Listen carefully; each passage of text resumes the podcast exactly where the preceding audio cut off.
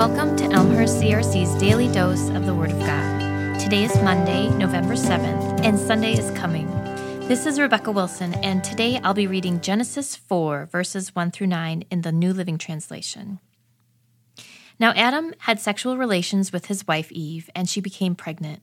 When she gave birth to Cain, she said, With the Lord's help, I have produced a man. Later, she gave birth to his brother and named him Abel.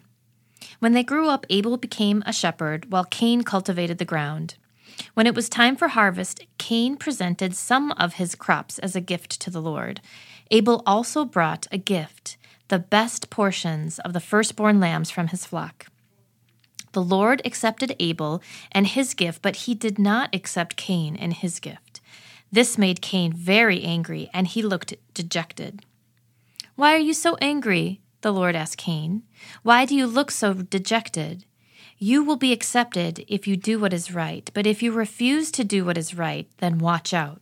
Sin is crouching at the door, eager to control you, but you must subdue it and be its master. One day, Cain suggested to his brother, Let's go out into the fields.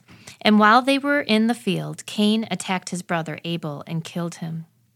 Afterward, the Lord asked Cain, Where is your brother? Where is Abel? I don't know, Cain responded. Am I my brother's guardian? God doesn't ask a question to learn information.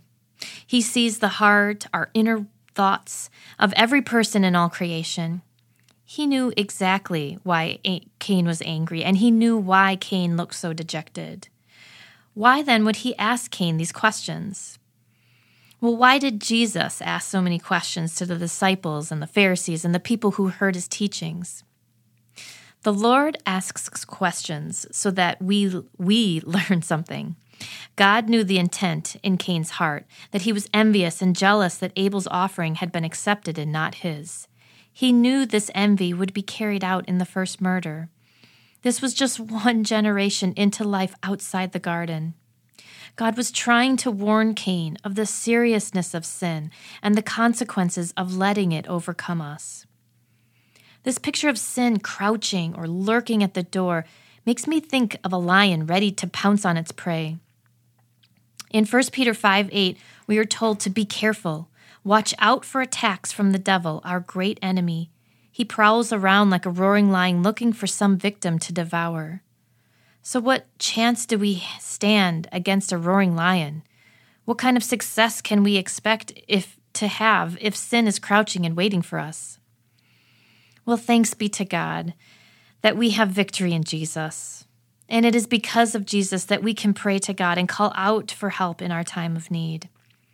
In 1 Corinthians 10:13 it says, "God is faithful. He will keep the temptations from becoming so strong that you can't stand up against it.